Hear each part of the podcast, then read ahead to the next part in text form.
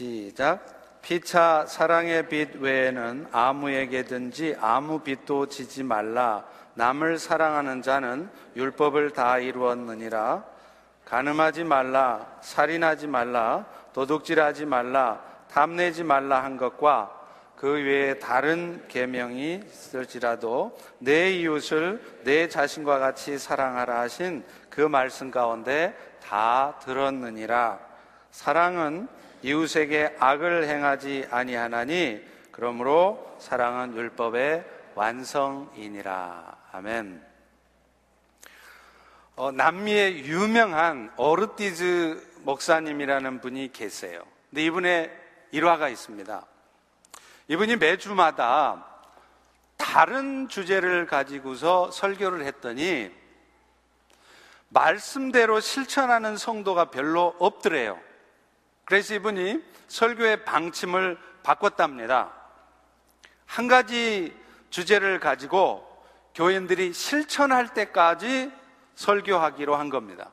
예를 들어서 사랑을 주제로 설교를 한다면 사랑에 대해 말씀을 전합니다. 그리고 성도들이 그렇게 정말 말씀대로 사랑하고 있는지를 살펴봅니다. 근데 만약 성도들이 들은 말씀대로 여전히 사랑하고 있지 않는 것 같다. 그러면요, 그 다음 주에도 똑같은 말씀을 전하는 겁니다. 저도 가끔 목회하면서 그런 생각을 해볼 때가 있습니다. 그러나 말이 그렇지. 설교자 입장에서 그렇게 한다는 것은 결코 쉽지 않은 일이죠. 아마도 이 오르티즈 목사님의 의도대로 되었다면 이 목사님 교회는 모든 성도들이 에녹처럼 하늘로 들림받아 올라가셨던지 아니면 지금도 똑같은 설교를 몇십 년째 듣고 있던지 할 것 같습니다.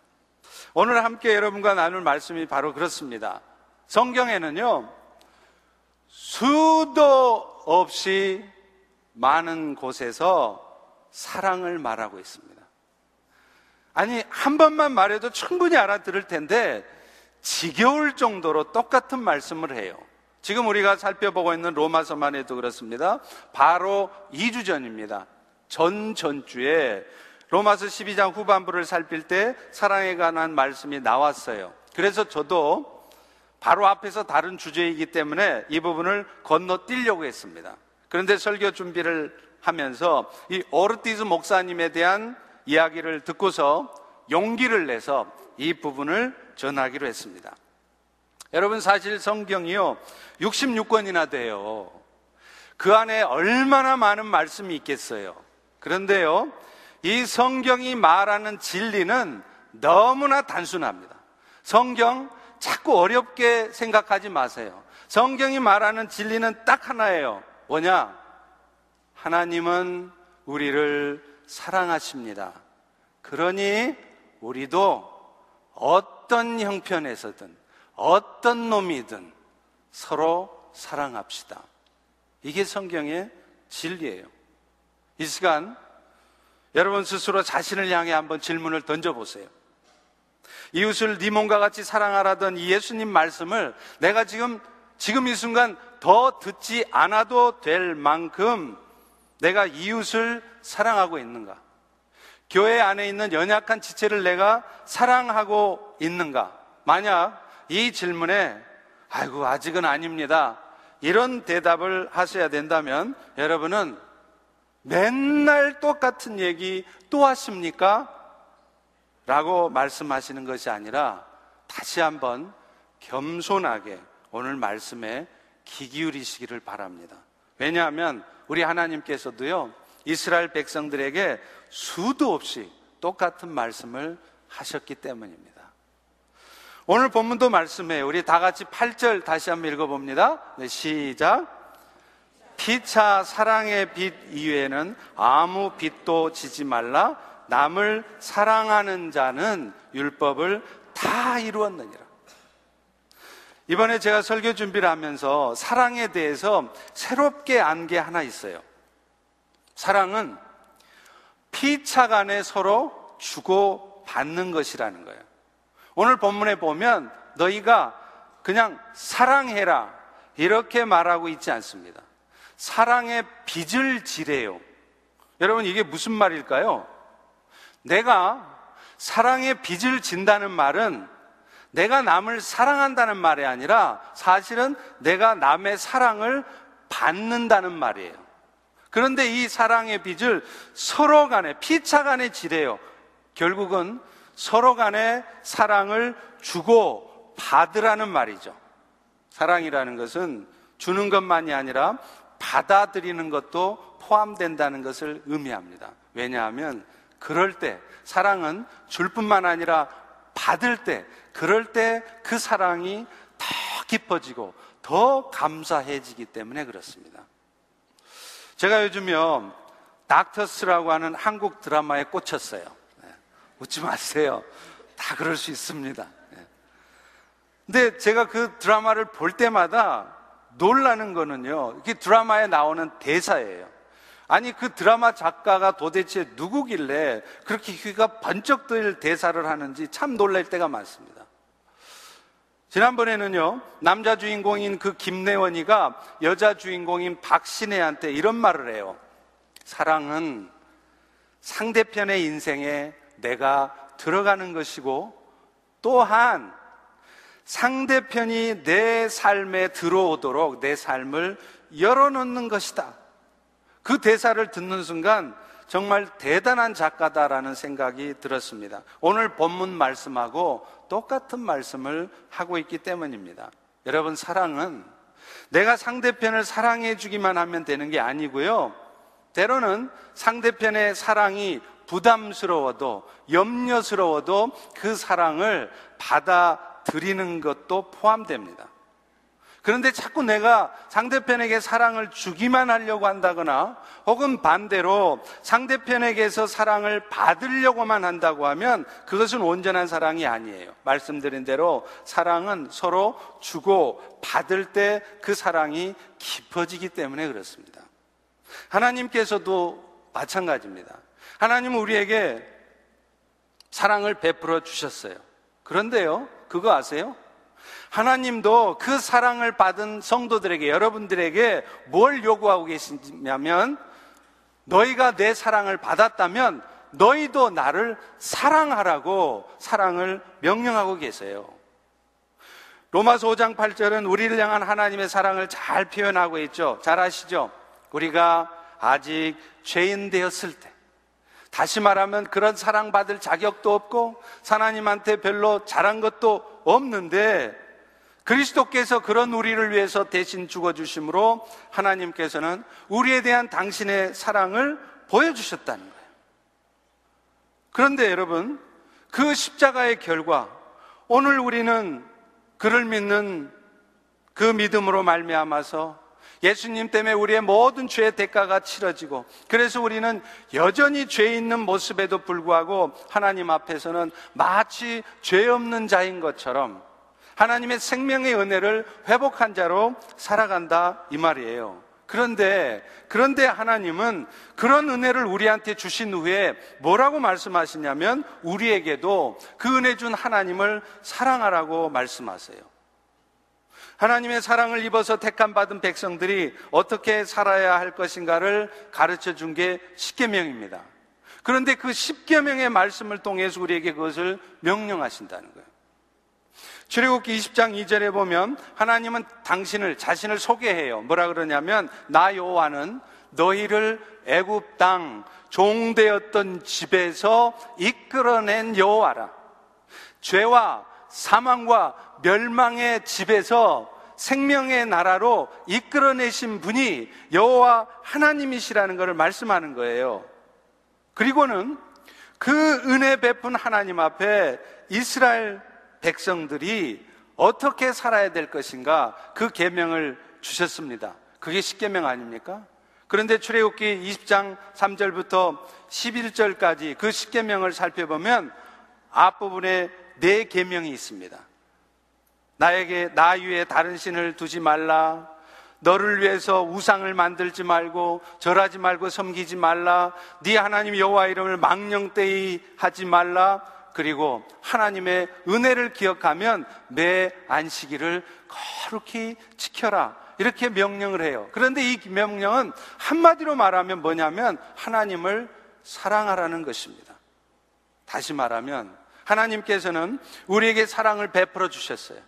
자격도 없는데 이스라엘 백성들이 착한 삶을 살아서가 아닙니다. 그들의 수가 많아서도 아닙니다. 전혀 하나님 백성 될 자격 없는 그들을 택하시고 하나님의 자녀로 부르셔서 은혜 베풀어 주셨어요. 그런데 그러면 이제 그 은혜 받은 너희들도 감사하는 마음으로 나 여호와 하나님 앞에 주 예수 그리스도 앞에 그 은혜를 표현하라고 요구한다는 거예요.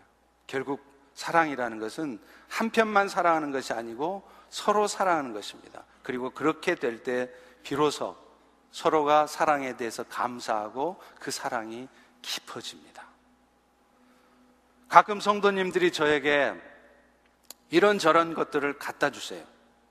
목사님, 요즘 힘이 없어 보이십니다. 보양식을 해다 주시는 분이 있는가 하면요.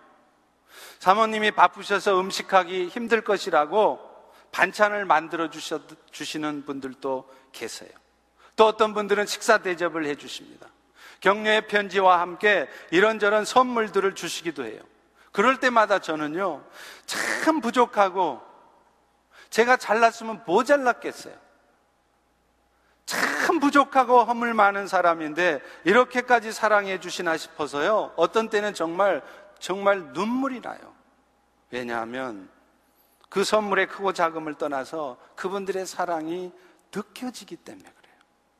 그런데 또 한편으로는요, 그런 사랑의 섬김이 부담스러울, 부담스러운 마음이 있어요. 혹시 이런 것들이 제가 의도하지 않게 우리 성도님들에게 부담을 드릴까봐 그런 마음이 생깁니다. 그래서 한국에 있을 때는요, 일절 선물을 가져오지 않도록 성도들에게 그렇게 부탁을 드린 적이 있어요. 그랬더니 어떤 분들은 몰래 집 앞에다가 선물을 놓고 가세요. 발신이 이름을 안 쓰고 몰래 선물을 배달해 주세요. 그리고 또 어떤 분들은요, 이게 무슨 대단한 것이라고 이렇게까지 성의를 무시하냐면서 아주 막 섭섭해 하시는 거예요. 제가 이런 일들을 겪으면서 한 가지 깨달아지는 게 있었습니다. 뭔가 대가를 바라고 하는 것이거나 받아들이기에 부담스러운 것이 아니라면 정말 순수한 사랑의 마음을 가지고 주시는 것들이라면 그거 자꾸 사양하는 게 아니라 감사하는 마음으로 받아들이는 것 그것 또한 그분들을 사랑하시는 사랑하는 것이라는 것을 제가 깨달았어요. 그런 면에서 보면 내가 너무, 너무 남의 신세를 안 지려고 하는 자세요? 그거 바람직한 성도의 모습이 아닙니다. 어떤 분들은 그래요. 절대 남의 신세를 안 지려고 그래요. 그런데 여러분 아십니까? 알고 보면은요, 그런 마음들이 어쩌면 나도 다른 사람들에게 그렇게 신경 쓰고 섬겨주기 싫으니까 서로 피차 간에 편하게 살자는 의미일 수도 있습니다. 그것은 사랑이 아닙니다. 남을 잘 섬겨주는 것도 사랑이지만 남의 섬김을 부담스럽지만 참 받아들이기 힘들지만 그래도 감사함으로 받아들여서 사랑의 빚을 서로 지는 것 이것 또한 사랑이라고 오늘 본문은 분명히 말하고 있기 때문입니다. 저는 우리 펠로시 교회가 이런 사랑이 넘치는 교회가 되기를 소망합니다. 교회가 은혜가 많다는 얘기가 무엇입니까? 딴 거 아닙니다. 교인들끼리 서로 사랑하는 것입니다. 그 교회만 가면 사랑이 넘치는 것이 느껴지는 것입니다. 이번에 버지니아 캠퍼스의 최석환 집사님께서 조카들 한국에서 와서 그 구경시켜 주느라고 나야가라 폭포에 갔다가 거기서 스트로크가 왔어요. 그래서 그 버팔로 제너럴 하스피럴에 입원을 했습니다. 근데 여러 가지 이유 때문에 지금 한 주, 두 주째 지금 병원에 계세요. 뭐 걱정은 하지 마세요. 큰 건 아니고 이제 경미한 거여서 뭐 한두 주 이렇게 재활 치료를 하고 그러면 금방 회복된다는 겁니다. 그런데 그 재석관 집사님이 그 먼 곳에 병원에 혼자서 얼마나 외로울까, 힘들까 싶어서 지난주에 버지니아 캠퍼스 성도 몇 분이 병문안을 갔대요. 버팔로까지. 일곱 시간을 운전을 해서 병문안을 갔다는 것입니다. 여러분, 이것이 바로, 이것이 바로 교회의 모습입니다. 이런 교회가 되어야 합니다. 저는 우리 펠로쉽 교회가 피차 간에, 성도 간에 이렇게 서로 사랑하고 서로 사랑하기를 애써서 사랑이 넘치는 그런 교회가 되기를 축원합니다. 그런데요, 오늘 본문을 잘 살펴보면 왜 우리가 사랑의 계명에 힘써야 되는지, 우리가 다른 어떤 무엇보다도 뭐 일 많이 하고 뭐 대단한 결과를 나타내고 그런 거 말고 정말 우리가 제일 신경 쓰고 가장 중요하게 생각해야 될 것이 내가 사랑하고 있는지 그 사랑의 계명이라고 말하는 이유를 말하고 있습니다. 오늘 본문 8절 후반부를 함께 같이 읽겠습니다. 남을 시작 남을 사랑하는 자는 율법을 다 이루었느니라. 사랑의 계명을 지키면 그게 다 율법 지킨 거래요. 9절 후반부에도 나오고 10절에도 나옵니다. 그 외에 다른 계명이 있을지라도 네 이웃을 너의 자신과 같이 사랑하라 하신 그 말씀 가운데 다 들었다. 그러므로 사랑이 율법의 완성이다. 오늘 본문으로 잡은 이 세 구절의 말씀이 사실은 다 똑같은 말이에요. 뭡니까? 사, 남을 사랑해 주는 거. 어찌하든지 속상해도 힘들어도 어떤 형편이든지 어찌하든지 사랑하고 있으면 그게 하나님 우리에게 요구하시는 모든 율법을 다 이룬 거라는 거예요. 그 이유를 사도 바울은 구절에서 쓰고 있습니다. 우리 다 같이 구절을 읽습니다. 시작. 가늠하지 말라, 살인하지 말라, 도둑질하지 말라, 탐내지 말라 한 것과 그 외에 다른 계명이 있을지라도 내 이웃을 내 자신과 같이 사랑하라 하신 그 말씀 가운데 다 들었느니라. 앞서 말씀드린 것처럼 모든 율법을 정리해 놓은 게 십계명이에요. 그리고 그 십계명은 두 부분으로 돼 있죠. 앞에 네 계명은 하나님을 향한 계명, 뒤에 여섯 계명은 사람을 향한 계명입니다. 그런데 결국 이 성도들이 지켜야 될 계명은 뭐냐? 결국은 하나님을 사랑하라는 것이고 또 하나님을 사랑한다면 하나님 사랑한다는 표현으로 옆에 있는 교회 지체를 세상에 살아가는 사람들을 그들이 아무리 연약하고 부족하고 그래도 그들을 사랑해 주는 것 이것이 모든 계명의 전부라는 거예요. 예수님께서도 마태복음 22장 37절에서 40절에서 그렇게 정리를 해 주십니다. 제자들이 물어요. 선생님, 계명이 수도 없이 많은데요. 그거 다 지키기도 힘들고 신경 쓰기도 싫은데 무엇부터 지켜야 합니까? 뭐에 제일 집중해야 됩니까? 그랬더니 예수님이 이렇게 대답하세요. 네 마음 다하고 목숨 다하고 뜻 다하고 그래서 너의 하나님을 사랑하라 하셨으니 이것이 가장 큰 계명이다. 그런데 둘째 계명도 그것하고 똑같은데 네 이웃을 네 자신과 같이 사랑하라 하셨으니 이 두 계명이 온 율법과 선지자의 강령이다. 둘째도 그와 같다. 이 말이 무슨 말일까요? 하나님을 사랑하라 하는 첫째 계명이나 사람을 사랑하라. 이웃을 사랑하고 교회 연약한 지체도 사랑해 주는 것 이것이 같은 계명이라는 거예요. 결국 이 말씀은 뭡니까? 하나님을 사랑하는 마음을 갖고 내가 비즈니스를 하면서 직장 생활을 하면서 내가 만나는 수많은 사람들 그들이 아무리 연약하고 그들의 모습에 아무리 신경질 나고 분통이 터져도 그들을 사랑해 주는 것. 교회 안에 다른 지체가 아무리 연약하고 부족한 모습을 보여도 주님이 나에게 주신 사랑을 참으신 것을 기억하면서 그 지체를 사랑해 주는 것. 이것이 이것이 우리가 힘써야 될 가장 첫 번째, 가장 중요한 계명이라는 거예요. 바꿔 말하면 이 계명을 여러분이 실천하고 있다면 여러분은 다른 부분에 대해서 좀 부족해도 봉사 좀 덜하고 있어도 실력 좀 없어도 하나님은 그런 여러분을 기뻐하신다는 것입니다. 실제로요, 십계명에는 간음하지 말라, 살인하지 말라, 도적질 말라, 탐내지 말라 계명이 있습니다. 그런데 이 계명들도 결국은 다 사랑하라는 말이에요. 예를 들어 볼까요? 여러분이 정말로 아내를 사랑한다면 내 아내가 아닌 다른 여인과 성적 관계를 가질 수 있습니까? 그건 말이 안 되는 거예요. 저는요, 우리 아내도 무지개 사랑해요. 그런데 저 여자도 사랑해요. 말도 안 되는 소리 하지 마세요. 무슨 개똥 철학이 그런 철학이 어딨어요. 내가 아내를 사랑한다면 다른 여자를 가까이 하고 싶어도 가까이 할 수가 없어요. 가까이 하려고 했다가도 아니야. 그 마음을 돌이키게 돼 있습니다. 그렇기 때문에 가늠하지 말라는 그 계명은 내 아내를 사랑하는 계명하는 거하고 같은 거예요. 살인하지 말라는 계명도 마찬가지입니다.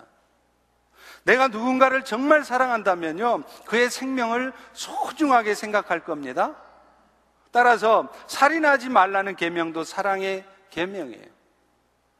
내가 마음으로 분노만 품어도 그것은 살인한 것이라고 그랬는데 내가 다른 형제들에 대해서 연약한 지체들에서 분노를 여러분이 품고 계시다면 여러분은 지금 살인하는 것이고 사랑의 계명을 지키지 않고 있는 것이고 여러분은 지금 죄 짓고 있는 것입니다. 도적질 말라 남의 것 탐하지 말라 마찬가지죠. 내가 누군가를 사랑한다 하면서 그 사람 재물을 탐낼 수 있어요? 내가 어머니 아버지 무지하게 사랑한대요. 그런데 우리 어머니 아버지가 빨리 빨리 돌아가셔서 재산을 상속해 주기를 기대해. 그게 어머니 아버지 사랑하는 거예요. 도적질 말라, 재물 탐하지 말라 이것도 사랑의 계명입니다. 그래서 오늘 본문 구절의 말씀도 가는 말라, 살인 말라, 도적질 말라, 담내지 말라 한 것과 그 외 다른 계명도 다 너의 이웃을 네 자신과 같이 사랑하신 그 말씀 가운데 다 들어 있는 것이란 말이에요. 결국 사랑의 계명이 모든 계명의 완성이요 전부입니다. 그래서 10절도 그렇게 말씀을 하고 있어요. 우리 다 같이 한번 읽겠습니다. 시작. 사랑은 이웃에게 악을 행하지 아니하나니 그러므로 사랑은 율법의 완성이니라. 그러니 우리는 어찌하든지 사랑하는데 목숨을 걸어야 됩니다. 우리 교회는 어찌하든지 사랑이 넘치는 교회가 되어야 됩니다. 여러분 그런 의미에서 일 많이 하려고 하지 마세요. 일 잘하려고 하지 마세요. 그러다 보면 나도 모르는 사이에 깜빡 사랑을 놓치게 됩니다. 하나님 우리에게 원하시는 것은 일 많이 하는 교회가 되는 거 아니에요. 하나님이 여러분에게 원하시는 것은 일 잘하는 성도가 되는 거 아니에요. 어떤 상황에서든지 나에게 주신 하나님의 사랑을 기억하면서 교회 다른 지체를 향하여 또 그런 사랑을 가지고 세상의 연약한 사람들을 향하여 사랑의 마음을 품고 사랑해 주는 것. 여러분, 이것이 오늘 우리에게, 우리 교회에게 하나님이 요구하시는 것입니다.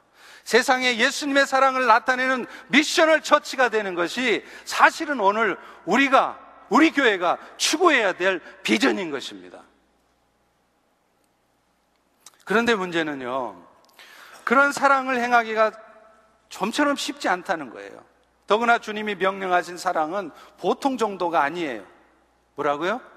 내가 너희를 사랑한 것 같이 너희도 그렇게 사랑하래요. 주님이 우리를 어떻게 사랑해 주셨나요? 우리가 아직 죄인 되었을 때. 다시 말하면 우리가 사랑받을 자격이 전혀 없는데 아주 미워 죽겠는데 그런 우리를 사랑해 주셨습니다. 또 그런 우리를 그런 사랑받을 자격이 전혀 없는 것 같은 우리를 사랑하기 위해서 그분은요, 물질, 시간 조금, 이 정도가 아니라 당신의 가장 소중한 생명을 희생해 주셨어요. 이 말은 뭡니까? 오늘 우리가 사랑해야 될 사랑도 나에게 잘해주고, 나에게 좋은 말 해주는 사람, 나에게 선물 갖다 주는 사람, 그런 사람 사랑하는 게 아니래요. 그런 사랑은 누구나예요. 어떤 사랑입니까? 나를 힘들게 하고요. 나한테 상처 주는 말 하고요. 나를 오늘 또 고통스럽게 하는 사람, 그런 사람을 사랑하래요. 그것도 내 물질 내서, 내 시간 내서, 내 은사를 투자해서 사랑하라는 것입니다. 심지어는요, 우리의 생명까지도 희생해서 사랑하래요. 요한일서 3장 16절에도 말씀합니다. 그가 우리를 위하여 목숨을 버리셨으니 우리가 이로써 사랑을 알았다는 거예요. 그러면 그 사랑을 알고 그 사랑 받은 우리는 어떻게 해야 되느냐? 우리도 형제를 위해서 세상에나 목숨을 버리는 것이 마땅하대요. 그런데 오늘 우리는 과연 그렇게 사랑하고 계십니까? 오늘 여러분은 사랑받을 자격이 있는 사람만 사랑해 주지 내가 판단할 때, 내가 상당할, 생각할 때 저 사람은 사랑받을 자격이 없어 보여. 얄미워 죽겠는 그런 사람도 사랑하고 계십니까? 그리고 그런 사람을 위해서 여러분, 여러분의 물질을, 여러분의 시간을 내서 희생하고 계세요? 일곱 시간 운전해서 가서 사랑하고 계십니까? 그런 사람을 사랑하기 위해서 내 자존심을 꺾으십니까? 안타깝게도 우리는 히브리서 12장 4절의 말씀처럼 죄와 싸우되 아직 피 흘리기까지 대항하며 싸우지는 않고 있습니다. 여러분, 가늠하는 것만 죄가 아니에요. 살인하는 것만 죄가 아니에요. 나 가늠 안 하고 있어요. 저 살인 안 했어요. 저 그러니 죄 안 짓고 잘 살고 있어요. 여러분, 주의 계명을 지키지 않는 게 죄입니다. 주의 계명은 사랑하라고 말하고 있어요. 내가 어떤 이유에서든지 내가 사랑의 계명을 지키지 않고 있으면 여러분은 죄를 짓고 있는 것입니다. 그런데 그 죄를 짓지 않기 위해서 아무리 사랑하려고 해도 잘 안 되니까 금식 기도까지 하면서 하나님 내가 저 사람을 사랑하게 좀 도와주세요. 내 마음을 꺾어서 하나님 사랑하게 도와주세요.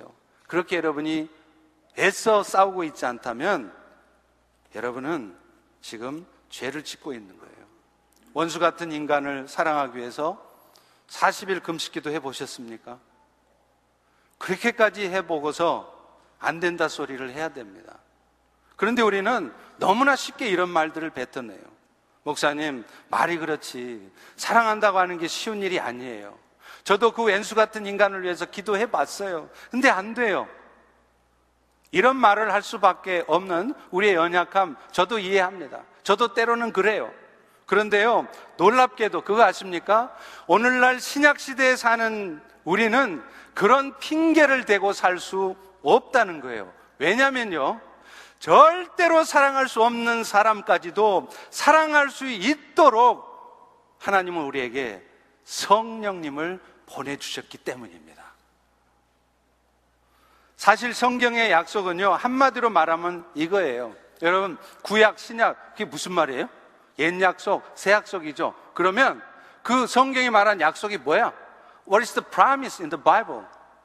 그럼 여러분 뭐라고 대답하실 것입니까? 간단해요. 같이 따라서 해보겠습니다. 나는 너희의 하나님 되고 너희는 내 백성 되리라. 이게 약속이에요. 구약, 신약이 이 약속이 똑같습니다. 신약만 이 약속이 있는 게 아니라 놀랍게도 구약도 이미 구약성에 수도 없는 곳에서 이 약속을 하고 있어요. 하나님이 아담하고 처음 맺었던 원시 복음 언약도 아브라함하고 창세기 12장 15장에 얘기했던 횃불 언약도 모세하고 한 율법 언약도 그리고 다윗하고 하신 다윗 언약도 사무엘하 7장 12, 14절에 그 다윗 언약도 다 이 말씀이에요. 무슨 말입니까?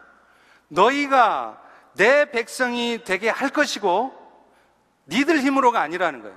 너희들이 잘나서가 아니라는 거예요.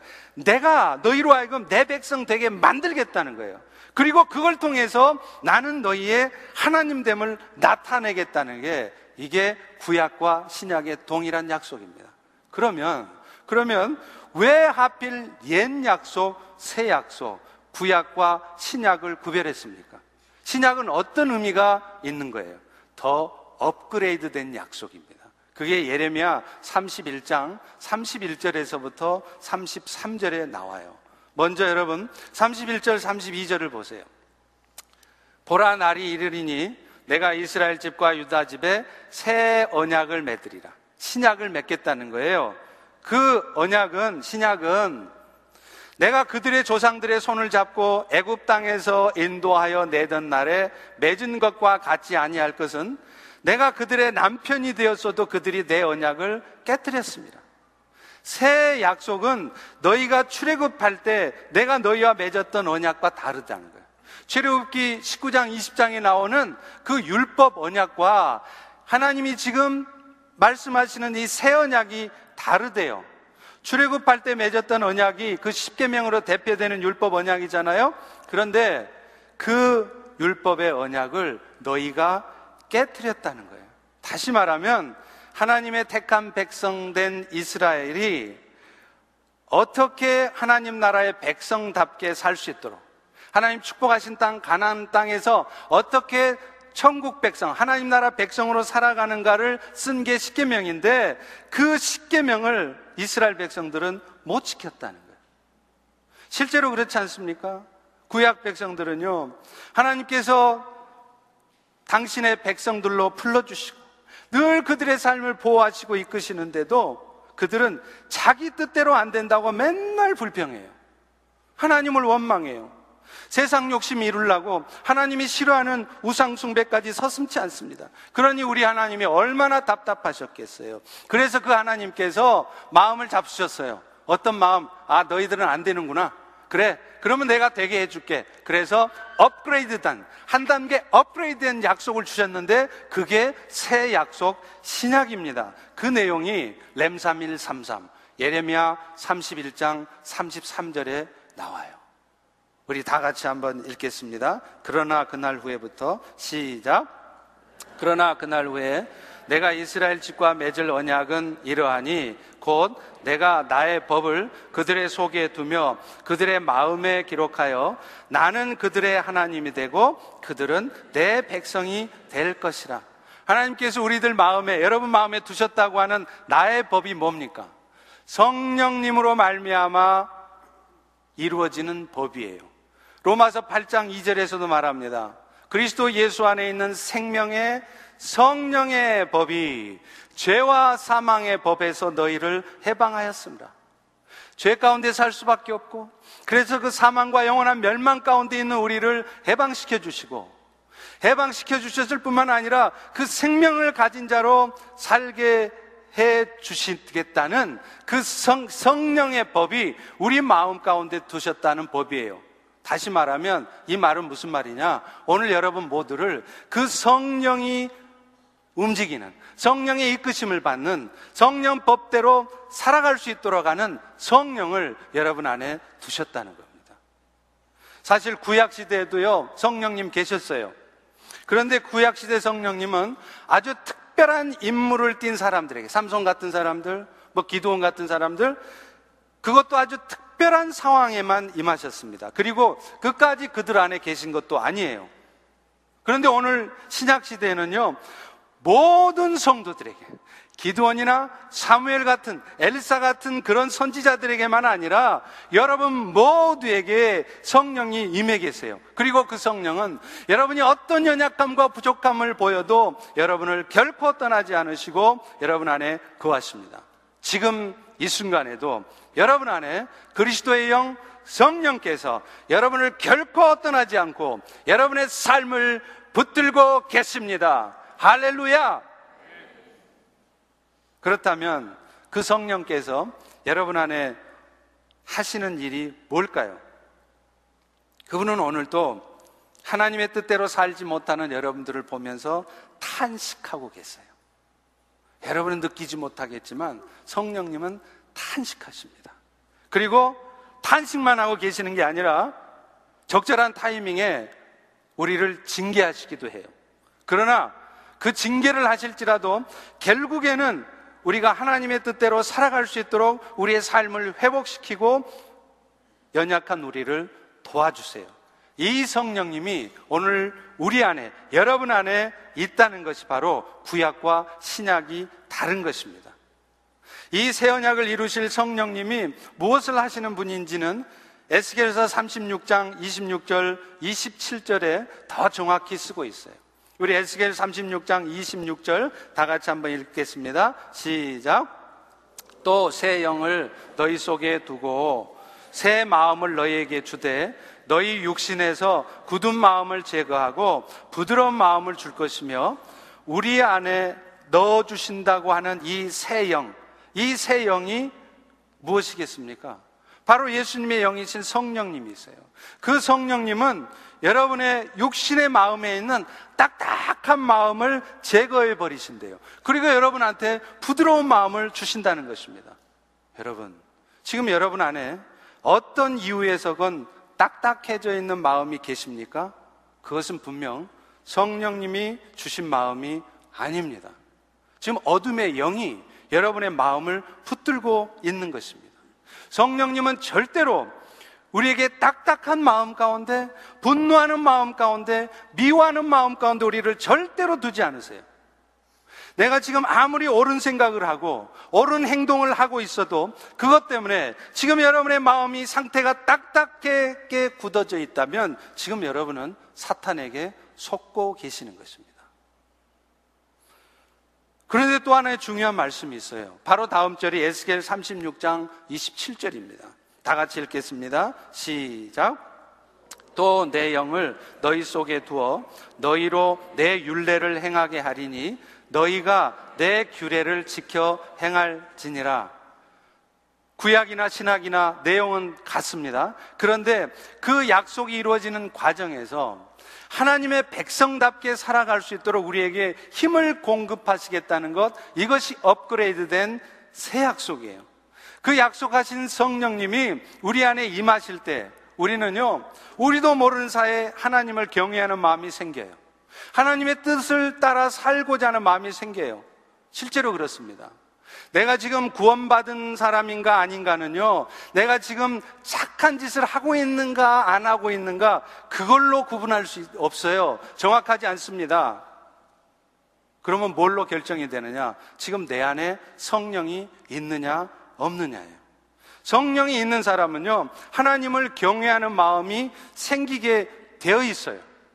비록 여전히 남아있는 우리 육체의 본성 때문에 지금도 하나님의 뜻대로 100% 온전하게 살지는 못할지라도요, 적어도 여러분 안에 성령이 있다면 여러분은 틀림없이 하나님의 뜻대로 살고자 하는 마음은 갖게 되어 있다는 거예요. 왜냐하면 성령님이 여러분에게 그런 마음을 주십니다. 그렇기 때문에 여러분이 어쩌면 신앙생활을 20년을 하셨어도 교회는 줄곧 나왔지만 지금 내 마음이 나는 전혀 하나님을 위해서 살 생각이 없어. 하나님 뜻대로 살고 싶지 않아. 그런 마음이시라면 대단히 죄송하지만 여러분은 아직 구원받지 못한 분이실 가능성이 높습니다. 성령이 있으면 절대로 그럴 수가 없어요.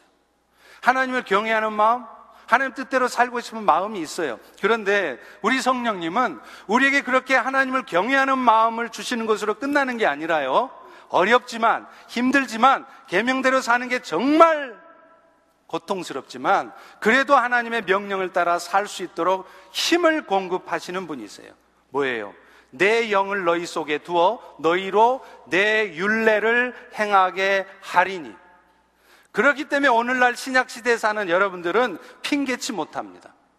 구약 백성들처럼 우리가 연약해서 어쩔 수 없어요. 목사님 말이 그렇지. 사람이 그 왼수 같은 놈을 사랑할 수 있어요? 안 돼요. 이런 말을 여러분들은 자주 하실 수 없습니다.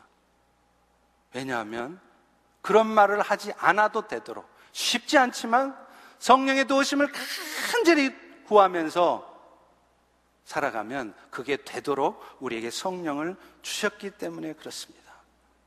사람이 그렇지 어떻게 그런 사람을 사랑할 수 있어요?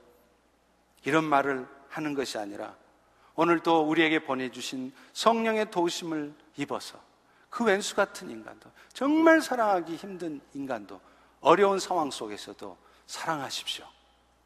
금식 기도를 해서라도 여러분의 마음을 바꾸어 보십시오. 이것이 하나님 여러분에게 원하시는 것입니다. 물론 사랑에는 여러 가지 표현 방법이 있어요. 하나님께서도 우리를 사랑하신다 하면서도 때로 우리를 육신의 고통 가운데 있게 하세요. 경제적인 어려움 가운데 처하기도 하시죠? 그러나 그건 역시 하나님의 사랑의 한 표현입니다. 그래서 히브리서 12장 6절도 주께서 그 사랑하시는 자를 징계하시고 그가 받아들이시는 아들마다 채찍질 하신다 이렇게 말하잖아요.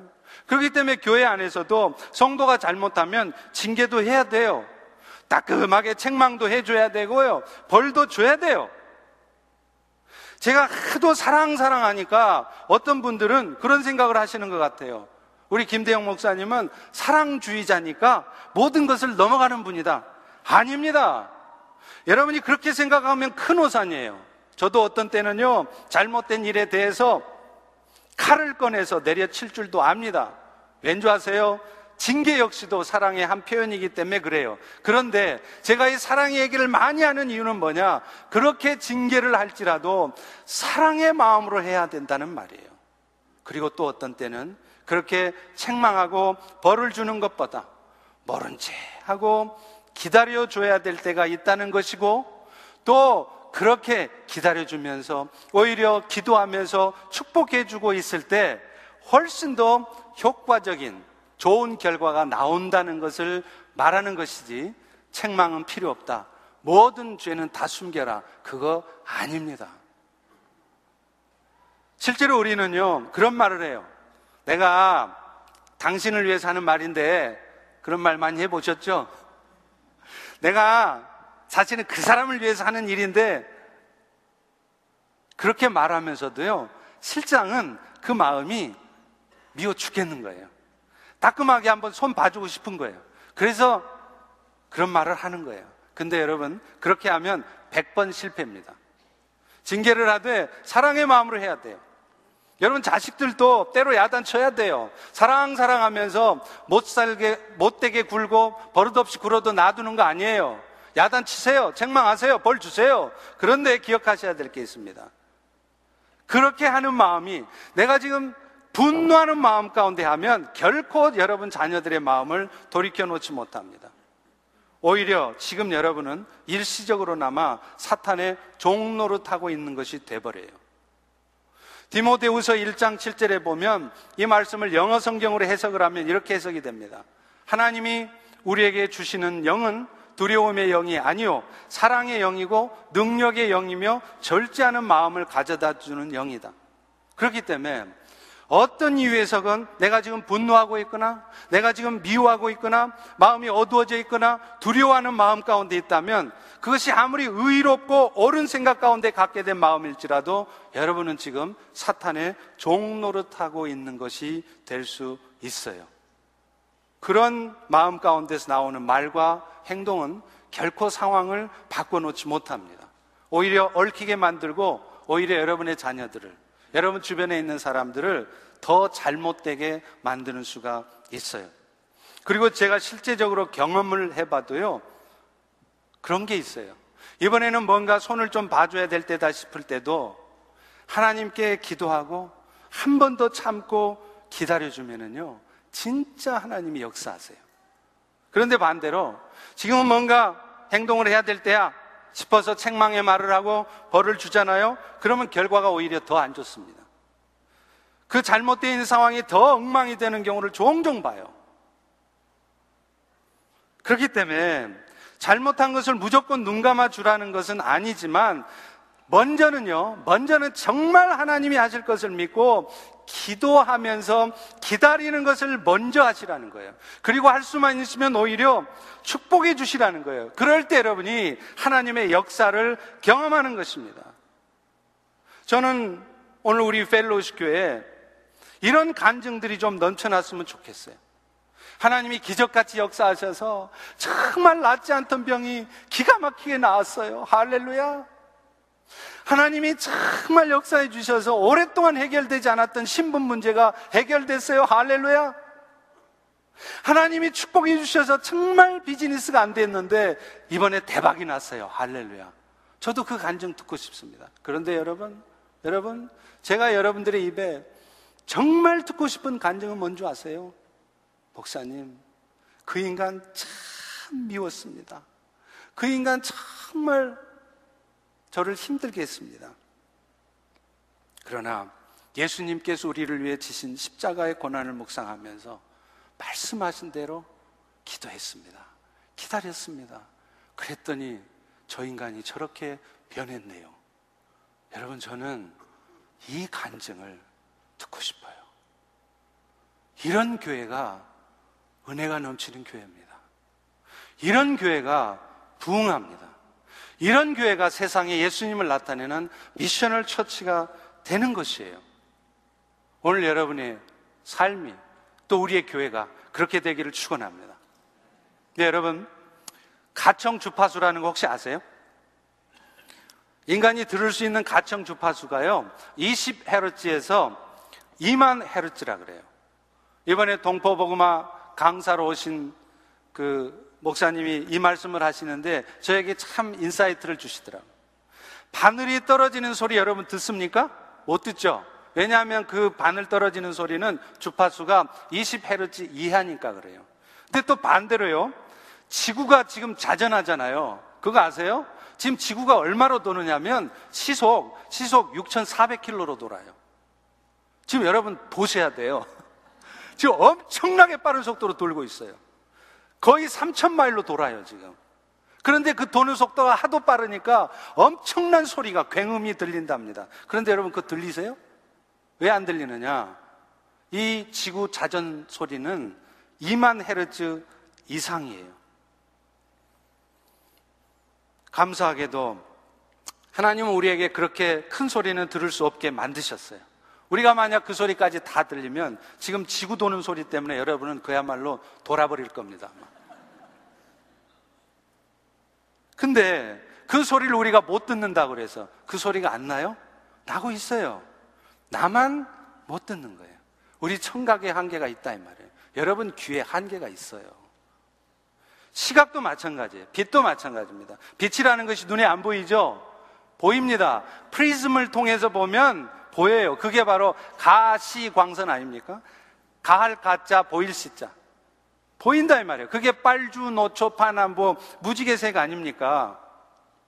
근데요, 그 무지개색의 제일 왼쪽 그, 그게 바로 빨간색이죠.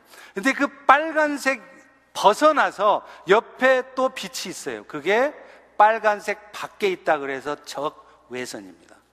또 가장 오른쪽 보라색 바깥에 또 빛이 있어요. 보라색 바깥이라 그래서 자외선이에요.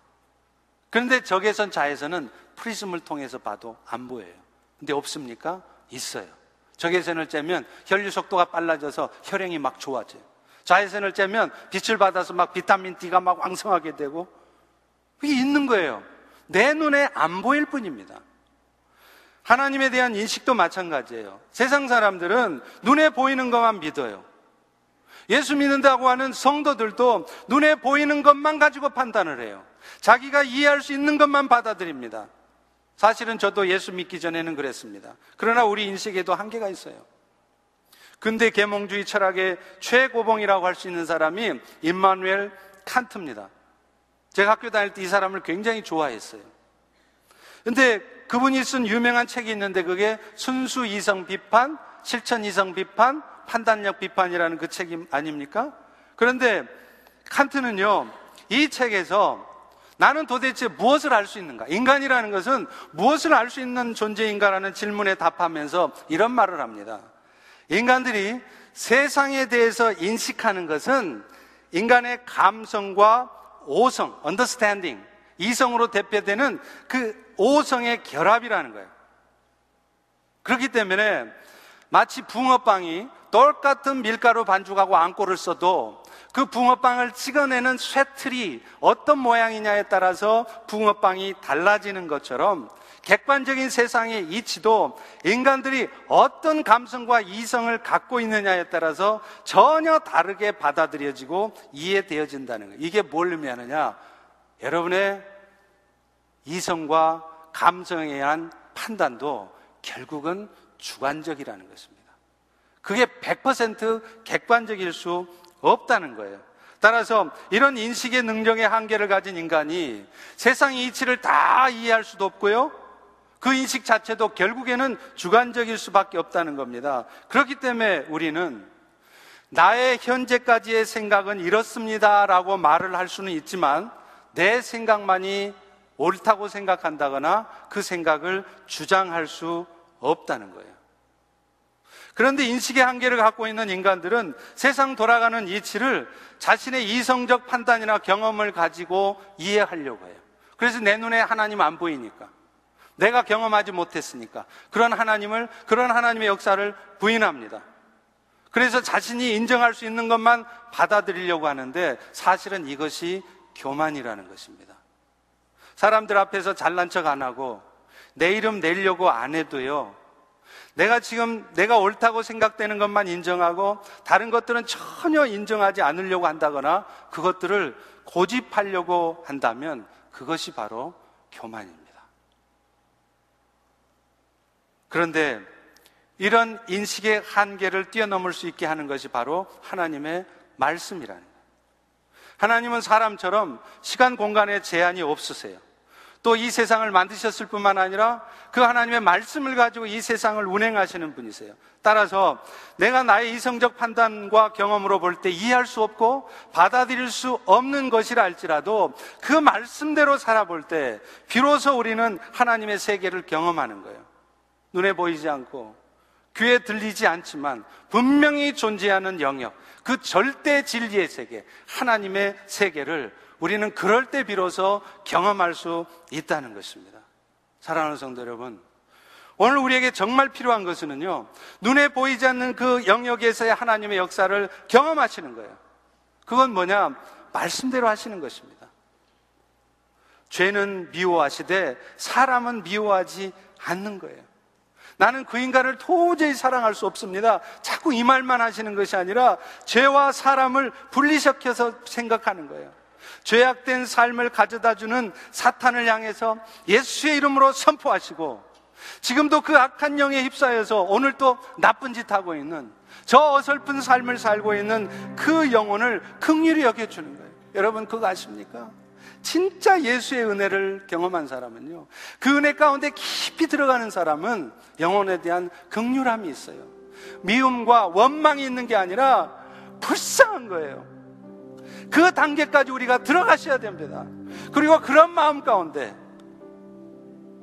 스트럭을 하면서 서로 사랑해주고 있을 때 비로소 하나님의 생각지도 못한 놀라운 역사가 나타나는 거예요. 평생을 나를 힘들게 하고 평생을 나를 두들겨 패고 평생을 나를 고통스럽게 했던 그 인간이 그럴 때 변하는 것입니다. 오늘 우리가 경험해야 될 하나님의 역사가 이것입니다. 그런 역사를 경험해 본 사람은 눈에 보이는 대로 말하거나 행동하지 않습니다.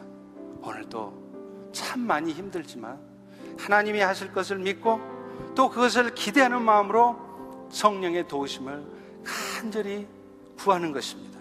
그리고 그럴 때 생각지도 못한 또 다른 하나님의 놀라운 역사를 경험하게 되는 것입니다. 이런 은혜가 우리 모두에게 있기를 주의 이름으로 축원합니다. 우리 다 일어나셔서 이제 다 같이 찬양하겠습니다. 내 안에 사는 이 내 안에 사는 이 예수 그리스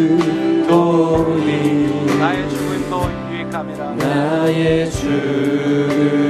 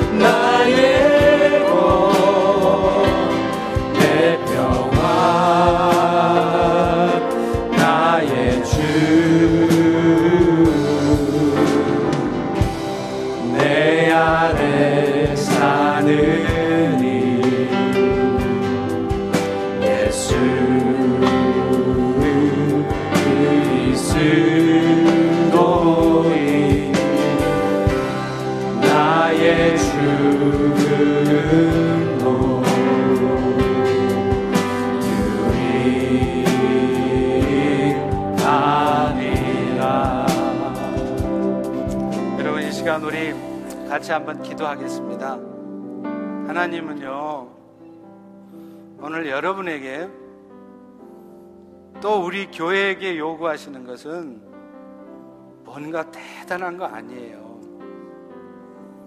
엄청난 결과를 만들어내는 거 아니에요.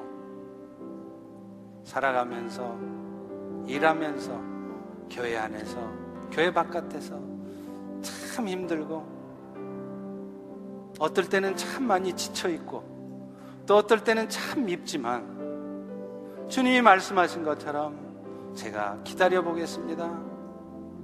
기도해 보겠습니다. 그리고 축복해 보겠습니다. 그런 마음으로 악착같이, 악착같이 어찌하든지 사랑하고자 할 때, 그것이 바로 주님이 원하시는 우리의 삶입니다. 오늘 우리는 그렇게 서로 사랑하고 있습니까?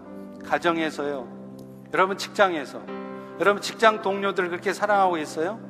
일 처리 못한다고. 일 잘못했다고. 여러분 부하 직원 맨날 조인트 까지 않습니까? 여러분 비즈니스 하면서 비즈니스가 좀 잘 되려면 직원들이 막 움직여줘야 되는데 그렇게 안 움직여주니까 막 화가 나고 그러지 않으십니까? 물론 우리도 얼마든지 그럴 수 있습니다. 그러나 주님이 정말 원하시는 것은 우리가 missional life, missional church로 사는 것은 그게 아닙니다. 하나님 가정에서 교회 안에서 또 내가 세상 살아가면서 연약한 자를 보아도 주님이 나를 기다리셨던 것처럼 성령의 도우심을 통하여 내가 기다려 보겠습니다. 오히려 그 영혼을 위해서 기도해 보겠습니다. 그리고 축복하겠습니다. 그럴 때 하나님 역사하시옵소서. 그런 기도가 있어야 합니다. 이 시간 우리 통성으로 또 회개하며 그런 결단의 기도를 하나님 앞에 고백하며 기도하시겠습니다.